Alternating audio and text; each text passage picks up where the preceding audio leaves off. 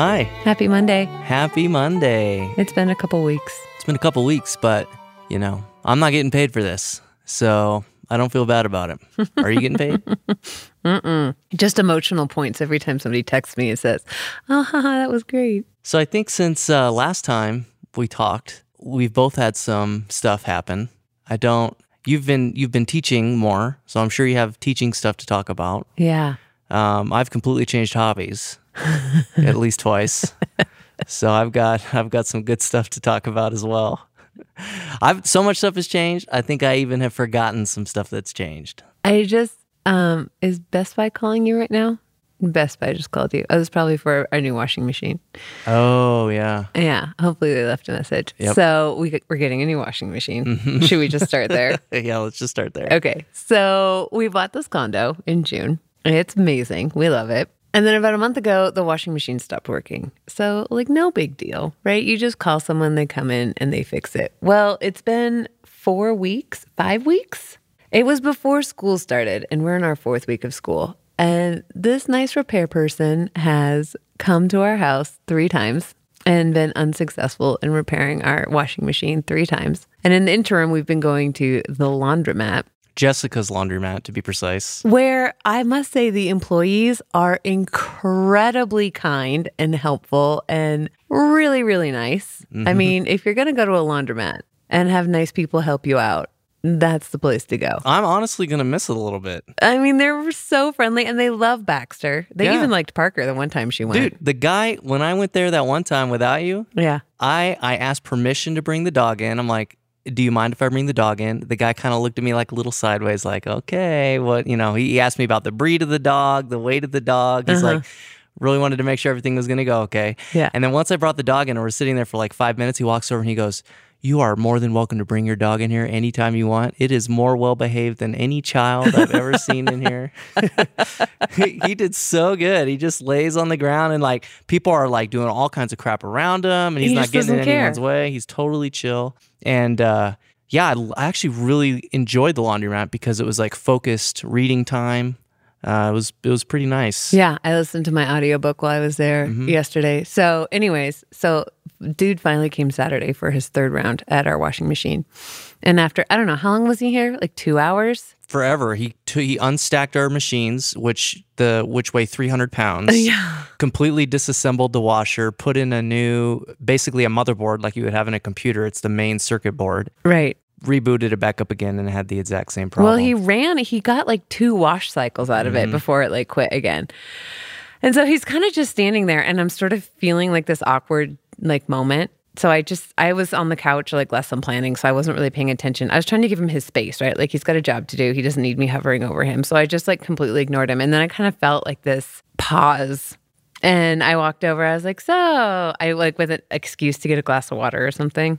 So, how's it going? How are we looking? He's like, he just kind of said really quietly, just buy a new one.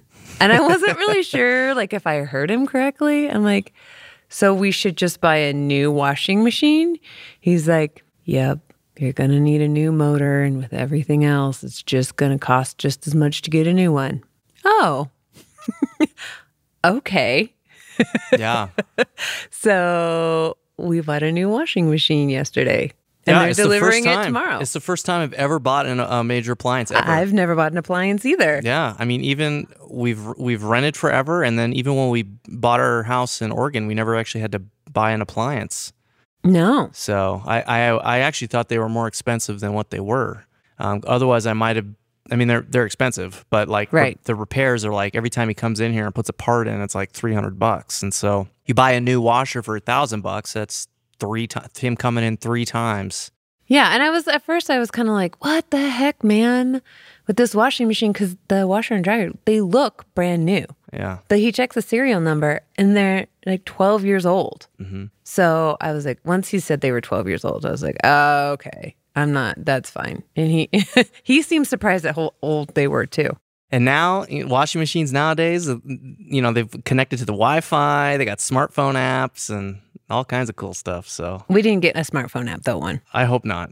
I we hope only I had un- like two to choose from. yeah, I tried to not get us one of those just because we don't need that. I'd rather, I was saying, I'd rather just have one wash cycle, you know, and then maybe a hot and a cold setting, and that's it. And just super basic is what I would prefer, but those don't even exist. So I guess I just had to try to get one without Wi Fi, was the, was the I think they goal. exist. They just don't exist in the small, compact size that we need. I think so, yeah. Because there's some like there's some pretty traditional looking washers out there, but because of our small space, we just we weren't our narrow our search field was super narrow. So we had like two washers to choose from.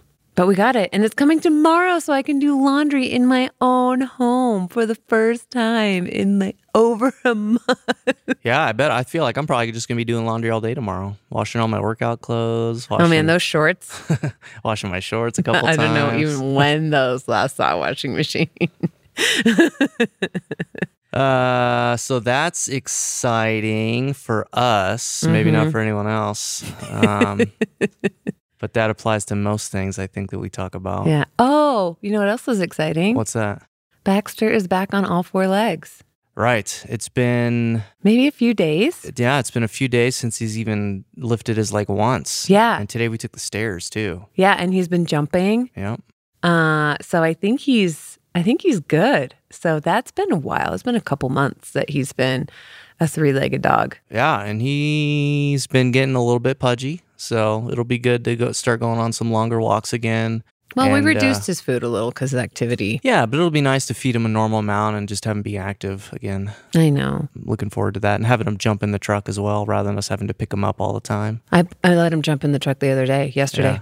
He did a good job. Yeah, so that's cool. Um, I mean, I could talk about airplanes. Why don't you talk about airplanes yeah. for a little bit? I'm just going to sit here and enjoy listening because Okay. I've been talking all day. I'm just going to sit here and enjoy. Oh, okay. Um, so airplanes. So I have never been interested in airplanes ever at all. They not they don't interest me in any way. But for for some reason, probably I don't know when it was a week ago. When did I start becoming interested in this? It a week and a been half. like two weeks. It feels like It's it's been, a year. it- but yeah, it's probably like I think it's been like a just because I've been all consumed by this for it, like hundred percent of my time has been thinking about this.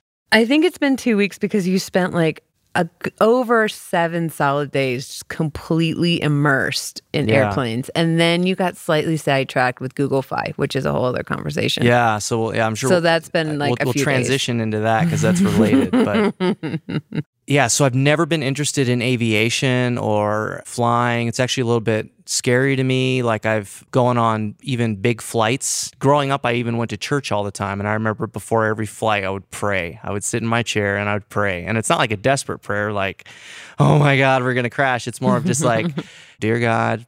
Please help us all be safe on this airplane. If anything goes crazy, just whatever. Just let let's make this a smooth flight, you know? Like I know you got other things to worry about, but please protect me on my flight.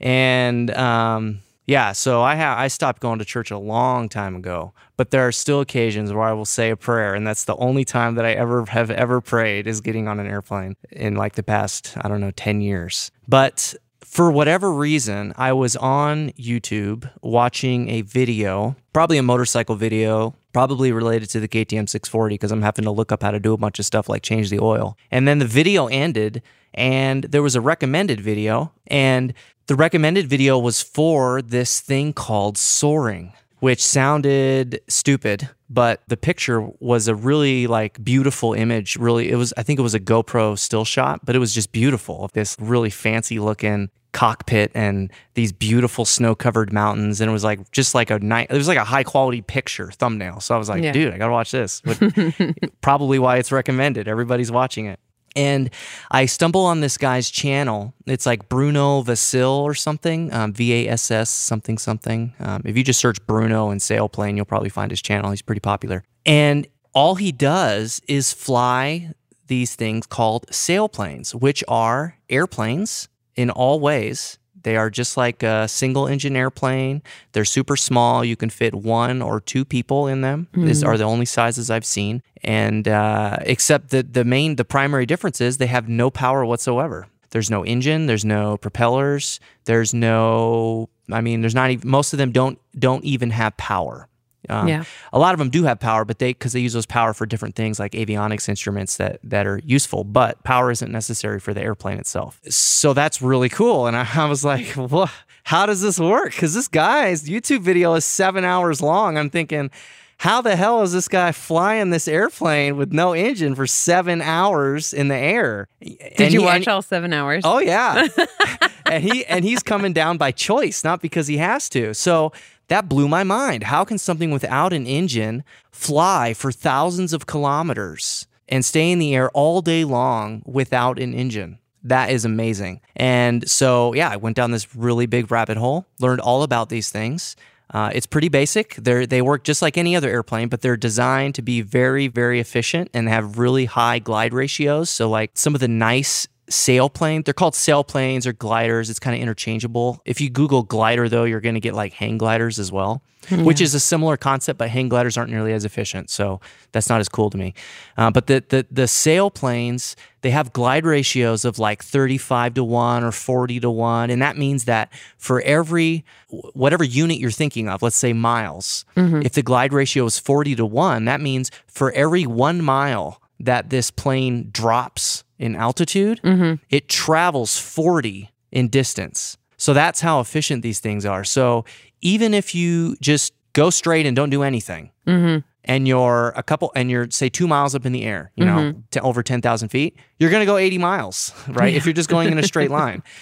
But but it's so much more it's so much cooler than that because the what you do when you're flying these is you use a special instrument that's only on this type of plane because it's not really useful in any other type of plane and hang gliders use this as well and it's called a vario and it's a fancy barometer and uh, what a barometer is, it's a tool. It's it's. I mean, most phones even have barometers in them nowadays. Like the iPhones have them. The phone I'm using now ha- has it in there. That's not an iPhone, and all it does is measure atmospheric pressure. And that doesn't tell you anything necessarily. It doesn't necessarily tell you your altitude or anything because pressure changes on a daily basis, but it can tell you your relative altitude. Mm-hmm. So you know if I'm if I'm here, if I'm on the ground, you know, say the ground is 5,000 feet as it is in Boulder, we go up a mile, then the pressure is going to be vastly different. And that tool helps us with that. What a vario is, it's, it's like a two chamber barometer that's able to tell you how fast you're rising or how fast you're going down. So it's not particularly useful in a, in any other plane because you can go up and down as much as you want. But if you're just falling through the sky as a glider, it's useful to know how fast you're falling.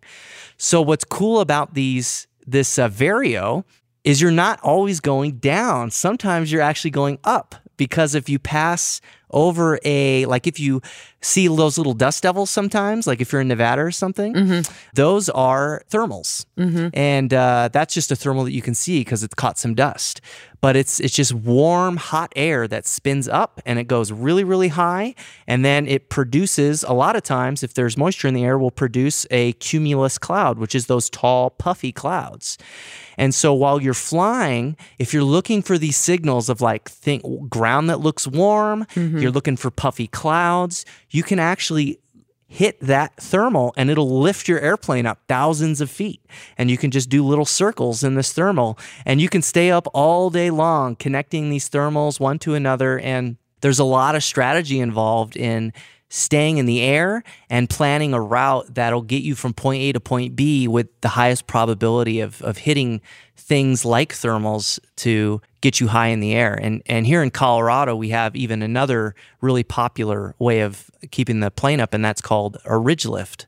Yeah, because we've got lots of ridges here. Yeah. So when there's heavy winds, it'll hit the sides of mountains or it'll hit cliffs and that kind of thing. And that swoops up and creates another source of lift. So you can actually ride ridge lines right above them and, and it'll um, oftentimes at least keep you level so you won't be losing elevation but sometimes even it'll be strong enough. And and there's all kinds of other things like convergences which is where two winds from different directions hit each other and create like a their own little mountain of wind.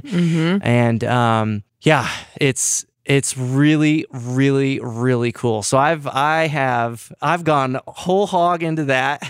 I'm taking lessons. I'm getting a pilot's license. I'm I'm I've trained at this uh, commercial place in, in called Mile High Gliding in in Boulder, and now I'm transitioning to the club as well because you know flying these airplanes is like a full. It, it, it, it takes a, a, a full team of people because you know when you're on the ground, you got to get up in the air first Right. off just to start these flights. So you need, you know, the way that we do it in the United States is we do what's called aero towing, which is where you, you know, attach your glider to a back of another airplane with a piece of string and they pull you up to whatever height you want. So a common height in Boulder is to, you know, the airfield's at 5,000 feet, 5280. So maybe you'll you'll tow yourself up uh, 3,000 or 4,000 feet, maybe even um, 10,000 or 5,000 feet, and and and be be um, little over 10,000 feet in the air. And it's so cool. And so and so yeah, you need you need someone to tow you up there. You need someone to hold your wing right right when you take off, so it doesn't drag on the ground. And it's just it's it's really challenging, and there's a lot of strategy involved, and it's a really really good gateway into even powered flight as well because you really have to have a lot of understanding of how airplanes work and aerodynamics and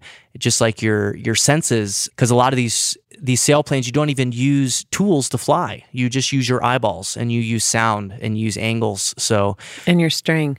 And your string yeah there's a there's a, a Super high tech. yeah, there, there's a piece, a, a really common tool that people use in these planes is literally a piece of yarn taped to the outside of the plane, right in your your your line of view. Um, you know, just outside the cockpit area there, and you, the, you, that string because it's outside and it's blowing in the wind Yeah. will show you you know it'll show you wind but that's usually why you're standing still. While you're actually in motion what it's showing you is how the wind is passing over your plane which helps you determine the angle of your plane in space. So if you need to yaw to the left or yaw to the right you know to fix fix um, to, to be more efficient basically. So if you're making a, a left hand turn because of the way that the flaps work on these planes it'll actually start sliding your plane out to the side and that's pretty inefficient. So you that string will tell you how you need to f- sorry baxter's like getting in my, getting all up in my business right now. And luis is doing a photo shoot. And Parker's sitting on my lap doing it live. We've got the whole family in the in the booth today. so that string is like one of the best tools you have to to tell you how to fly fly efficiently. Now we got the he- the hedgehog. Let's, can we hear what the hedgehog sounds like Baxter's hedgehog that he's had for years. It's the only toy he hasn't completely destroyed. It's his baby. Hi, bud. And uh, yeah, so I, I could talk about this forever, but I'll, but I'll, I'll start winding down the sailplanes here. But uh, another thing that's really nice about them, as I mentioned, it's a great way to make you fly uh, powered air flight, uh, airplanes as well, which is something I'm now interested in, but never was interested in. But it's also very inexpensive comparatively be, because in these club atmospheres, you pay like a monthly due which is like $39 in the club that I'm joining. And uh, you get to really meet a lot of cool people and you have access to these amazing sailplanes, hundreds of thousands of dollars, fiberglass, super high efficiency. And there's this whole competitive scene. And like I was talking about power on these planes, oftentimes that's to power flight computers um, so you can plan your tasks, plan your routes, and find the, you know, try to detect weather and, and things like that. And man, it's exciting. Uh, So fun. And that actually led you to Google Fi. Yeah. So yeah. Which, so about what was it, like a year ago, maybe nine months ago, uh, when we were in San Francisco, all of a sudden, Chris's coworker, manager, person, I guess, switched to Google Fi, yeah, Arthur. Arthur, and Chris came home all like tingly about Google Fi, and so we we did this like all this research, and we had like this huge family like discussion about our our cell phone, who we purchase it from, and what do we use it for. So we haven't so so we haven't actually said what Google Fi is, but I'll, I'll say it really quickly. Google Fi is just like you know AT and T, T-Mobile, Verizon. It's just another cell phone provider, but it's Google providing this. Anyways, Right. Go ahead. And and so at the time we were both on Mac desktops and we both had Apple Watches and we both had iPhones. And so I live and die by my Apple Watch as a teacher because I try to keep my cell phone out of the kids' view because I'm trying to model good cell phone behavior. But I am also a responsible adult who needs to be in contact with not only my family, but also with what's going on in the school. Because a lot of times through email, I get messages about like people who have like been suspended or upcoming like fire drills or lockdown drills or like there's always or like a lockdown situation. And that usually comes via email. So i while my computer is being used with the students i need to have a way of accessing that while still showing like responsible phone use. So anyway so i live and die by my apple watch as a teacher. I don't know how teachers who don't have them do it so w- if we were going to do it, we thought we would just get Google phones, which the Pixel is really nice phone. It's like it's a good looking phone and it has really clean interface, which is very user intuitive, things that we love about Apple. But we also did a lot of messaging on our desktop. So we kind of were like, well, nah, whatever. So we decided not to do it. But you ended up having to get an Android device because of one of the apps they use in gliding, soaring. Yep, gliding, soaring, interchangeable. Okay. yeah, I'm so still learning. So one of the one of the key the the the key differentiators with this Google Fi network, the thing that makes it interesting is, you know, T-Mobile and and Verizon as an example, they have their own cell phone networks. Mm-hmm. They literally go out and they put up their own towers and they you know, they have their own networks. So if you're on T-Mobile, then maybe you have coverage. If you're on Verizon, maybe you have different coverage. What Google does is they don't even have a network. What Google does instead is they went to everybody else and they leased their network. So mm-hmm. Google Fi is actually Verizon plus T-Mobile plus, or, or I don't actually don't know if Verizon's included. It might be just like Sprint and T-Mobile and something else and something else. AT&T. I don't think Sprint even exists anymore. I think didn't AT&T buy AT AT&T AT&T buy Sprint? I don't know. I thought Sprint bought Nextel, but I, I think Sprint might still be a thing. I'm not Uh, Is sure. it? I don't know. A- anyways, it's Google Fi is just like it's actually it's actually just everybody's network. But um, the problem with that is most cell phones are designed to only connect to the network that you purchased it for. So if I bought because they're different. So if I bought my iPhone from T-Mobile, I can't use it on on Verizon because it's a it it it it's different. It requires Yeah. a different chip to talk to that network. So what Google has done is they are providing this network called Google Fi and the phones that they make that are designed for this network, they have the chips, they have the technology to connect to everybody's network, which is unique. So while this Google Fi network is available for the iPhone, Yeah. you could sign up with the iPhone. It effectively there's really not that many benefits because you're still going to only be connected to T-Mobile. right. That's the it. Our bill goes down just like a little smidgen, right? Yeah. Like 20 bucks or something. Yeah, the, the the the pricing of it is fantastic. The network switching is fantastic. It's fantastic. But we're huge Apple fan fan boys, women, and dogs and everything. So we, We're a little bit of an Apple family, but you're really diverging because you, when you went to work for OmiseGO, you have a PC now. yeah, I You don't have a Mac. I went I I switched up one thing and now it's snowballing like crazy. I mean, I I for the work I'm doing now, I wanted a desktop machine. Um, and this is because this is this is the first time I've worked, you know, as a contractor as myself where I need to buy my own computer. Right. And so then it really came to the the decision of like, well, if I'm going to spend if I if I have to spend if I need to spend because I need a powerful computer for what I'm doing. If I need to spend thousands of dollars on a computer, do I really want to buy this MacBook that's like kind of powerful? Or do I want to spend that same amount of money and get a badass gaming PC with two monitors and like a nice mechanical keyboard and and just like, you know, blow blow the other machine out of the ballpark in, in terms of everything ports and power and you know much faster network performance because i have an ethernet port and it's like and fancy LEDs that glow from inside Oh the yeah, box. it's like super nice LEDs. And so uh, because I decided to do that, now I'm in Windows and I'm using Linux as well. And so I'm not like so You're tied, tied, in. yeah. I'm not tied into that Apple ecosystem anymore. Um, but I still had an iPhone and I still had an Apple Watch. But I gave you my Apple Watch. I've got the Apple Watch because mine was like three years old and like it was struggling. Yeah. It was on the struggle bus. and then and then um, for this soaring for this gliding thing i'm building i want to start doing uh, competitions i don't even know how to fly these damn things yet i'm still training but i'm forward looking and i'm like i'm gonna compete so i'm learning how to use the flight computers and do like task planning and stuff and one of the most popular tools that people use runs on uh, you know, desktops, which is useless basically, but it also runs on some mobile OSs like Android and Palm OS and some other weird Man, Palm? and, and Linux. Palm still exists.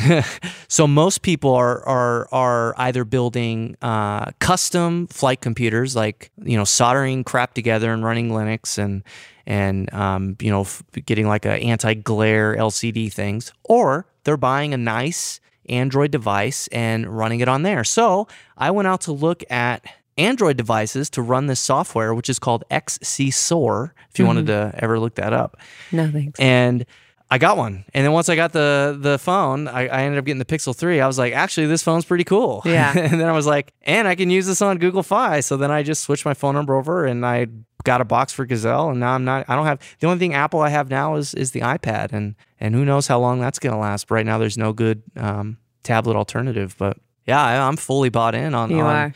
on Android and Linux. And I mean, if another, I mean, I I like the Pixel. I've actually liked the Pixel since for a while now, but because my like computer is Apple and my watch is an Apple, and like I said, I live and die by this watch. Like I get all the information like instantly that I need, and then I can make the choice. Like all my emails, I can see at least like the first few lines, so I can tell if it's like something I really need to dive into or something I can read later mm-hmm. because I can't even tell you how many times I've gotten an email that says, Our school's in lockdown right now. Oh, okay. Yeah, like you don't, you don't have classroom phones, right? I mean, in this school, no, I don't have a classroom phone. But in previous schools, we had phones, but there wasn't like an automated way for them to make a phone call to every single classroom to make that announcement. And plus, usually students answer the phones. So you don't want a student picking up the phone and having an automated message saying, We are in lockdown, we are in lockdown. So they just send emails, right? And so if your computer is like showing a Google Slides presentation or like showing an educational something, you don't want like pop up messages saying lockdown on your screen that's like projected on a giant projector for like 35, 14 year olds to see, because then they'll just go into panic and start like texting their mom, mm-hmm. oh my God, right? So the watch is super important. And, you know, when you're trying to get in touch with me, with me when we have big things going on, like when we were closing on the house in Beaverton and I didn't have a watch and I would get a break in between my classes and I'd open my phone, there'd be like 36 text messages between you and Chelsea about like our real estate agent in Portland about like all the stuff that was happening and I just couldn't keep up and I felt so out of touch. Like I I was just like this like piece of lint like hanging on to this process.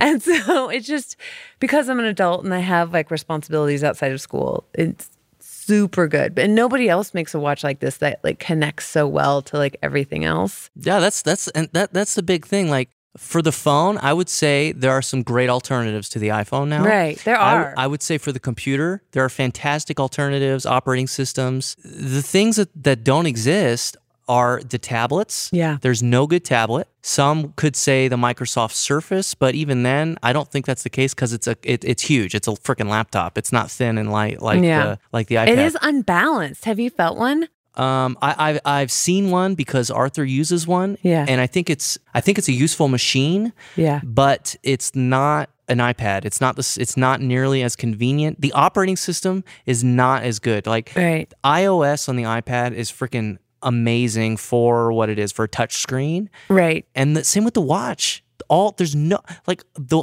the Apple Watch is like light years above everything else. Right. And so if I use the Apple Watch, I'd I'd like have to keep an iPhone because you can't even use it without an iPhone. You can't activate it without an iPhone. You can't. It's and unusable. the fact that it links with everything that's on my phone Yeah. and it's so it's just so handy. So yeah i i don't plan on getting a pixel anytime soon. I do like their price point. I do like their aesthetics. It's a beautifully built phone. It's really easy to use. I mean everything is good about it except that it's just there's not much else that goes with it and like you were like just pulling up like the control center and it like because you do uh, we mostly use Chrome for Google searches, it knows exactly what you're interested in. So all of like the news feed was so fine tuned to you. And then it was stuff that I would never want to read. I mean, we are a very cohesive unit, but we definitely read for leisure, very, very different thing. even yeah, it's I mean even on the iPhone, I'm using Google Contacts, I'm using Google Calendar, I'm using Google's email. You know, I have like six different emails I check, all on Google. mm-hmm.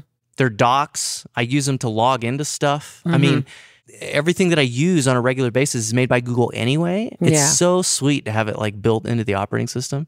And yeah, as soon as I turn this thing on, it's like, "Hi, Chris. We've we've been looking at you for 20 years, or however Google's existed." Google's been around for just about 20 years. Can you believe they, that? They know everything about me. It's so creepy. Like I, I, the phone just like was dialed right when I turned it on, Right. and it's just ev- everything. It is the Google Assistant is just like orders of magnitude above Siri. Um, Cause yeah, they have the yeah, it's it is really good. I mean, it's almost creepy because when I I use my personal laptop at work and I realized if I'm shopping for my personal self, I have to go into an incognito window because the Google ads are so specific mm-hmm.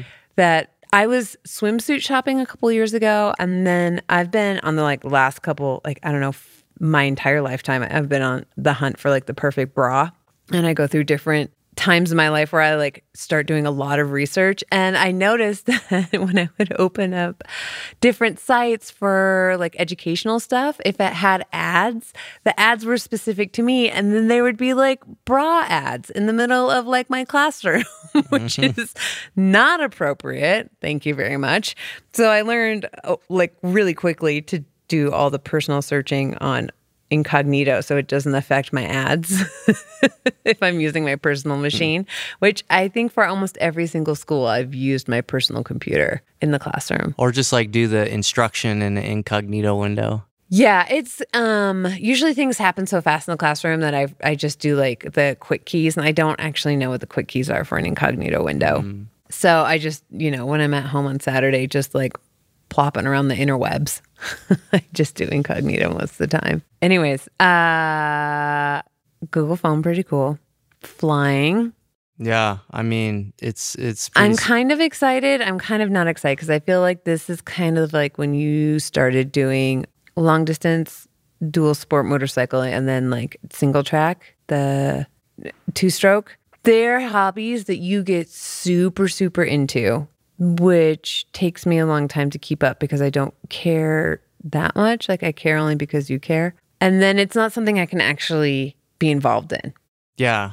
So Well, this- while I'm super excited that you're doing this, and I know that the gliders, some of them have two seaters, I don't see that I'm gonna end up going on a ton of flights with you. But I do feel like it's gonna be like every Sunday you're gonna be driving out to the airport in Boulder and playing I mean, with the never- club. It's so close though. It's like a 20 minute It is only 30 Yeah. minutes away, but also the Tillamook Forest was only 25 minutes away when we lived in Oregon. Yeah. And, you know, you'd be gone all day. And, you know, I love that you're so excited about things and you're like really into like stretching your horizons, no pun intended. um, and that's like one of the things I love most about you is you're like, you're like, I can do this. Uh, this is interesting. I want to try this. And like, n- there's no part of your brain that's like, hmm, let's doubt this like 500 different ways or like, let's overthink this and then not actually do it. You're like a doer. You're like, I got an idea. I'm going to do it. And I love that. But I also don't love it when there are things that I don't get to be a part of. And Yep. I think that a lot of it has to do with that we've moved so much that I haven't had like a really strong core group of friends for a while. So we're kind of like, we're a little unit. And then when one part of the unit goes away, it's kind of like, I don't know what to do with myself because I don't have anyone else to talk to. Yeah, and like the uh the gliding uh That's a definite different demographic. it's uh they're they seem to be some older folks. I did think eight some was- younger so- people. uh, th- there are some Ish. there are some younger people, but I don't know what it is. I don't know what it is, but for whatever reason, like the aviation in general seems to just be more attractive to older people. it might be because they have so much, because they're retired and they have the time I think, but and the uh, money. I, it could be a money thing, but I don't think so because it's not really that expensive. The soaring is kind of like, you know, I've gone however long, you know, 35 years of my life and I didn't even hear about it until a couple weeks ago. So there's that. I mean, Yeah. it's just not that well known because it, it's, it is, it's, it's purely recreation. I mean, you're not going to, you're not to get up in a glider and like tr- and you know go you know go to a business trip, right? I mean, yeah. you you can go from airport to airport, but it's it's going to be a lot of strategy involved to do that. It's not Yeah. like it's it's not like uh, I mean We're not going to be gliding home for Christmas. yeah, we're, we're not going to be gliding home for Christmas. Although that would be badass, and we would definitely break some world records. So we can. I'm not prepared to glide could home throw for Christmas. we could throw that on the back burner. I mean, how We're much need- oxygen would we need? Because these things aren't pressurized. You have to have oxygen with you in the plane. So I haven't I haven't learned this part yet, but I do know that you don't eh, you don't need oxygen all the time because you know we can breathe fine at ten thousand feet. Right. So it, it all depends on how high you're going. And for most of the soaring stuff, you don't want to go above the clouds because That's where all your lift is. that's where you're getting your Yeah. lift. So the cloud base, you know, it varies obviously, but I mean, 10,000 feet is pretty good height. There are some, I was talking about that ridge lift, and that's one of the things that's unique about the Boulder area is you can get up really freaking high and you'll actually be in airspace that you're not even allowed to be in. But from what I understand, the Soaring Society of Boulder, which is the club I'm joining, they have a agreement with the FAA and with the Denver airspace, whoever does that, um, Yeah. the air traffic controllers there, they are allowed to enter that airspace, and you definitely need oxygen for that because you're really high at that point. Yeah. But because you're you're not using thermals anymore, you're using that ridge that ridge wave. You're able to go well above the clouds and get super high. And, Oh my God. And I think I, I and, and I haven't, you know, uh, like like I said, I just started this, so I don't know I don't know about the whole procedure and everything. But what I think you're gonna do in that situation is, for one, you got to know what you're doing. So you probably want to go with somebody else um, for at least the first few times, and you're gonna check in with the air traffic controller folks and say, hey, you know, here's my tail number. You know, hit them on the radio. I'm gonna be in your airspace. I'm a glider. You know. Watch out. Yeah. Hey, I just got a big uh, lift. And I'm then here. yeah, and then when you're and then when you're heading out, you let them know as well. So any you know commercial aircraft that's coming through can doesn't whack into you.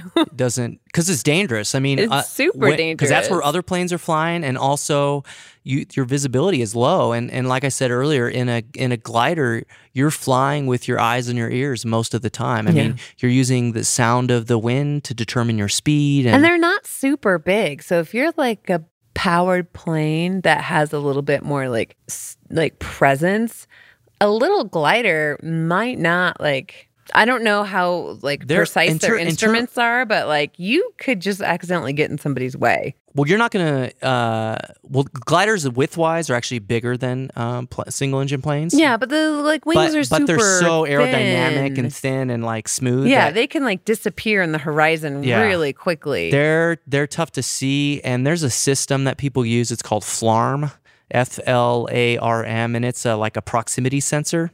It's radio based. So when you're near somebody else using the system, Yeah. your your system will alert you to their presence. It'll let you know something is above you, something is below you. But I think that that's really popular in Europe. This whole sport is extremely popular in, in Europe. That's like, where all the planes are made. like the there aren't even planes made Yeah. here. There are there there are a few, but Oh, they're okay. old. Um, they're like uh, uh, they're made. There's there's actually some made in, in New York, but I, I I don't know if they made them past the 70s. Uh, okay. But there are some, and they're metal. Um, whereas all the ones that people are using today, the super nice um, ones are fiberglass. So they're they're pretty cool. But I, not everybody uses that system. So it's like you are, especially if you're in a glider that doesn't have that FLARM system, that uh, radio system activated, you're completely invisible. I'm sorry. Every time you say flarm, I want to say Flarm. gesundheit. FLARM. gesundheit. Floor. it's cool, man. This is it's some cool stuff. I mean, I I I love the adventure part of it. It's so similar to um, motorcycling in the adventure aspect of it, where a lot of the times you'll have a general idea of where you want to go, but the maps of the areas you're going into are so imprecise that you really don't know if you're going to have to turn around or go down a different road. And it's kind of the same with with uh, soaring. You you know where you're starting, obviously, because that's where your plane's at, and you know where you want to end. Which is hopefully the same airport. which is usually at the same airport. But again, that depends on what you're doing. Right. so- hopefully not somebody's like driveway. If you're doing cross country, then that could mean that you're going to a different airport, or you're doing a competition, so you're landing in different.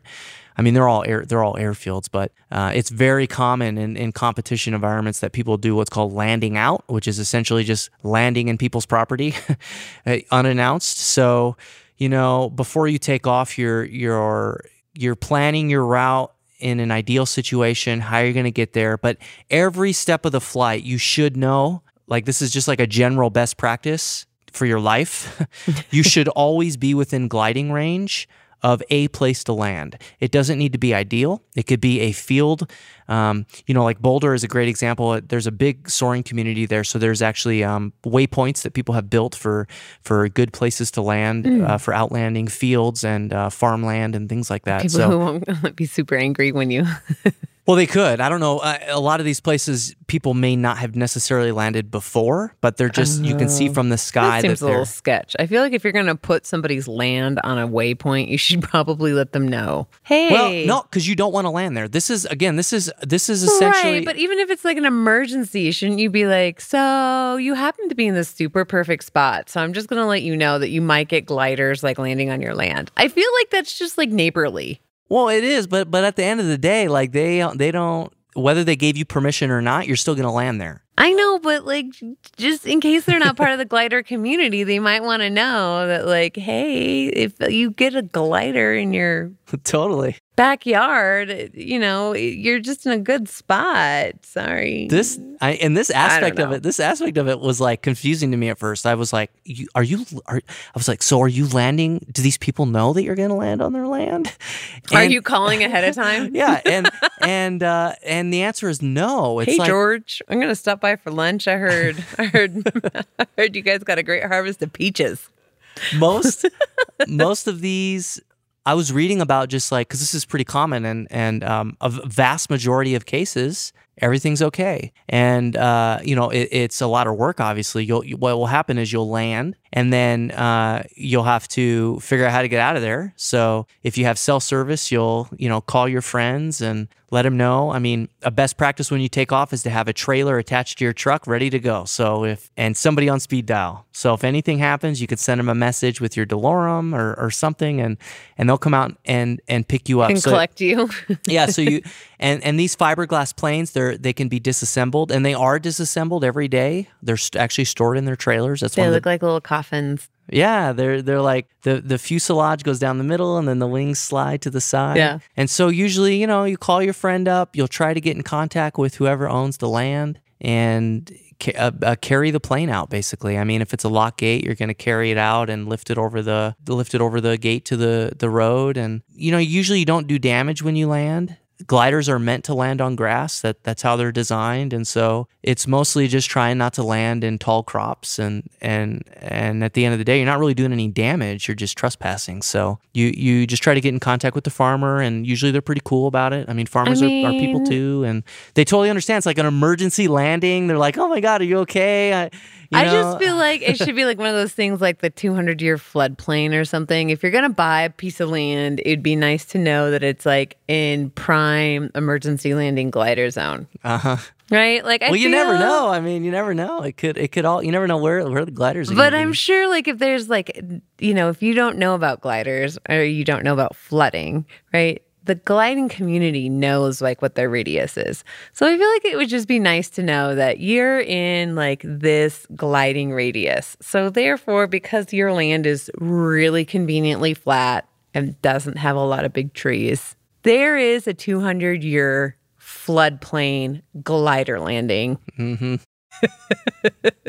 I don't know. I- maybe I- I- maybe I'm just like uh, maybe I'm just cranky and I don't like people landing on my yard. Get off my lawn. coming from someone who doesn't have a old, who's never had a yard that big. There, there are. I, I would not be surprised. Get off my lawn. I would not be surprised if that is the case, and and you know, because it happens, and then I'm sure people talk. So like, if I'm a farmer and I've had a plane land in my field, I talk to my other farmers about stuff, and I'm sure. I, They're I'm like, I'm dude, sure it have you ever up. had a glider? Yeah. and uh, yeah, as everybody seems all the stuff I've read. I mean, there are a couple like people that get angry, but it doesn't really, you know, nothing. It's not like people are getting shot in fields or anything. But, no, that's good. But, but Clearly, like, this isn't happening in Oregon. yeah, Shoot first, ask questions later. those signs. I oh hate those signs. But even then, I mean, I feel like it'd be different with a plane. But but yeah, I mean, sometimes you know people make them dinner, make them wine while they're waiting for their friend friends to come up and pick them up, and I don't know. It sounds it sounds nice, but this is never something you want to do. So you're you're hopefully always planning so that that's not the case. But if there's ever a, a, a an issue with the plane or or just you know you make a mistake, a calculation mistake or something, it's always a possibility. So Don't put me on your speed dial. I can't help you. yeah, you can't can't drive. You're gonna have to make more friends that have driver's licenses. Again, this is a great reason to have a club and to do like real racing and competitions because they have an infrastructure, you know. So they got radio. People listen to the radios and, and Yeah. stuff like that. So Oh man. Oh man. I don't even know. I was actually really excited to go to school today because I was like one of the one of the other teachers, Brady, came by. He's like, "How was your weekend?" And I was like, "I bought a washing machine, and I'm super glad to be here because nobody's going to talk about their pixel or their flying." He's like, "We're here all week." I love you, honey, but sometimes, sometimes it gets a little bit much. dude, I can go on for I so know, long. I know, and I feel bad because I'm not always like really interested. I try to be and try to be so supportive. you are supportive. you are supportive. I've never said no to a hobby. I've never been like absolutely not. It's like this is a deal breaker. And yeah, he, and I, and, you know, and and I, I try to, I try to sway you to join me on these things. Um, and you know, I would not some- mind going up in a glider. I just don't. It's just I. It's not going to be something that we're going to do together a whole lot. Hey, you never know. You never know. But yeah, you're probably right. it's probably like the motorcycling. We'll do a few trips and Yeah, yeah. and then you know. But but again, this is uh, I I I always try to get you to do it yourself too. And and I know it's like you you you're not interested, so you don't want to. But that invitation is always open. Like you can come and do training and fly your own glider. You you're always welcome to do that. Ride your own motorcycle. You're always welcome to do that. It, and I just I try to I try to stress that first. But I know that you're not as as into these things as I, I feel like if I'm going to be manning anything anytime soon, it's probably going to be a vehicle so that I can go hiking with Baxter without you because you don't like to hike. Mm-hmm. That'll be, I mean, I have hobbies that don't include you. Unfortunately, they're like difficult to do without a vehicle. So I've kind of pinned myself into my own isolation chamber. So I just need to like buck up and be that 42 year old who has to hire somebody to teach them how to drive. So I can like get out of my little chamber and do it myself. Yeah, right now. Because I, mean, know at- at that you like it- hiking about as much as you like, I don't know, artichokes. We, can. I mean, I would be down for. I would be down for trying some more hiking. yeah. Yeah, we we can try. We can give it a shot. you don't, but we've tried it. we tried it. I'm not. You know, I'm not stoked on it, but I. You know. Maybe we could try some more snowshoeing this Yeah. summer or this winter, Yeah. I- whatever season is upon us. I'd be into that. That's pretty fun. Yeah. It's uh. It's and very. It's very unique. snow. The problem with the hiking is like literally every hiking trail I look at and I'm like, God, I wish I had my dirt bike. Because they're all perfect, And single even track. even before you were into motorcycling, yeah. you would look at every hiking trail and either think, I could spend hours photographing the nature, but we would be gone for days. What's the point of just walking? Yeah. It's like you always want to like add a component, which is fine. I just don't need to add that component. I just kind of like the like slow process of just not being around concrete. Yeah. I'm always trying to capture it. Yeah, And I just want to like- be in it. That's like uh but but I am but when I do capture it like one of my biggest goals is to have it be like passive. So, you know, if I don't have to think about it, you know, like like with uh with the riding when I ride a bike and I use a GoPro, my main goal is to make it so that I have enough memory card and I have enough battery that I don't need to think about hitting record and hitting stop record. I can just have it recording and not think about it. Right, And then but and, and then it gives me like it gives me like two two bits of fun. I get the fun of like, okay, now I'm riding the bike. Then when I get home, now I have a whole nother whole nother hobby that I get to do where Yeah, I'm editing video, video and I'm color right. correction and it's just like it's a whole other fun thing. And, and it's the same with the photos. It's like I I really do like the thing that I'm doing. Obviously, I love it. But equally I love playing with the camera and taking pictures as well. So as long as I can mix those things together. I mean, it's like exercise too. I try to always mix that in as well. The more the more fun thing. There's a dog freaking out right now. Yeah, it's our neighbors. The more fun things that I can mix in at the same time. When we hike, I, I like taking pictures of us. I've been having a lot of fun with that. So I, I I- I'd like to try doing that more. Okay, let's do some of that. Maybe we can go camping without a motorcycle and we can just walk around. Yeah, find some good find some good hiking trails and uh, like uh, pull them up on Gaia and um, that All Trails website and stuff. And usually the dirt biking areas are also hiking. They also have good Yeah, hiking everything's too. It's all the same. Basically, like a beautiful area has everything. That's Yeah. how, how it works. So Yeah, Colorado is pretty awesome that way. All right, well, should we wrap it up? It's getting late. I'm fading. I'm actually like getting really tired oh, okay, yeah. So and hungry. Yeah, let's. uh Sorry, honey. Yeah, is there anything big you wanted to mention? Because it was basically all me talking this time. Um, no, I accept that, you know, I feel like I really have found my place in teaching. Mhm. I like my first school in Hillsborough was really great and everyone was really supportive and there were some really amazing people that I met. But here it just everything seems effortless. Like the class periods just like go by in a blink of an eye as opposed to like every 50 minutes being like a struggle. It's like I can't I can't make things go slower so I can keep being with these awesome humans. Anyways, it's just it's it's just a completely it's like having a career and then somebody like showing you a new company that does things differently and you're like, wow, this just took something that I really love to like a whole new level of awesomeness, which is really great. I really like it. I hope there's no budget cuts. I feel it too. Like when you come home, you're like you're not so drained. You're you're more like energized, and it just seems like more positive all around. Yeah, I mean, I, like some always of the some of the some of the stuff at the San, San that was rough. That was really, really rough. I've always tried to be positive and put and try to find the positive parts of it. It's just sometimes harder. I mean, I think that's one thing that I love about our relationship is neither one of us are like people who dwell on negative things that we mm-hmm. that you know, there's negative and there's positive and then there's reality and there's no sense in like dragging yourself down by focusing on things that are terrible. You might as well focus on the things that are like okay, good, and then just realizing that, you know, life is not all, you know, a beautiful basket of cherries or whatever you have a basket of. Mhm. hopefully seedless seedless cherries. I know you hate seeds. I I could eat a basket of cherries until I make myself sick. But anyways, it's it takes zero effort to come home positive every day. Whereas last year it took all of my effort to come home and be positive every day. It actually took almost as much effort to get through the day as it did to like not come home and be awful. yeah, I mean it takes energy. It takes energy to. It takes a lot, and it's not like there wasn't really good people at that school last year. There was really good people. There was really good students. There was like students who I think about, and they like still make my heart feel warm. It was just the whole situation was just really hard, and I don't feel like things are as hard right now. And they're just mm-hmm. they feel natural. It- Yeah. you know, it's like the difference between like walking in tennis shoes and walking in like four inch stilettos. You can do both of them. One of them just just a lot easier.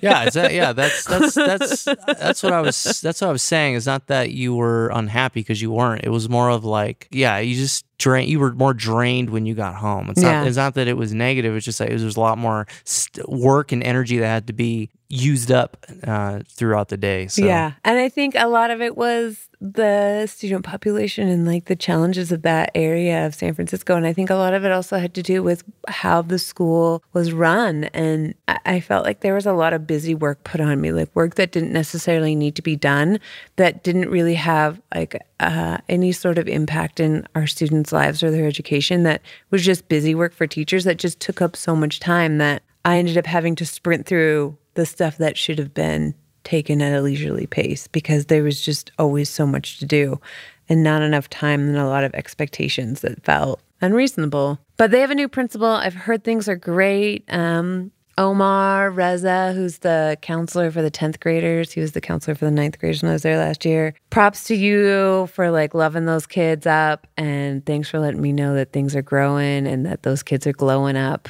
They're not just growing up, they're glowing up. Mm-hmm. It's good to hear mm-hmm. because they're the really special people there. So I don't want to like, I don't want to completely throw this school under the bus. Every school has its challenges.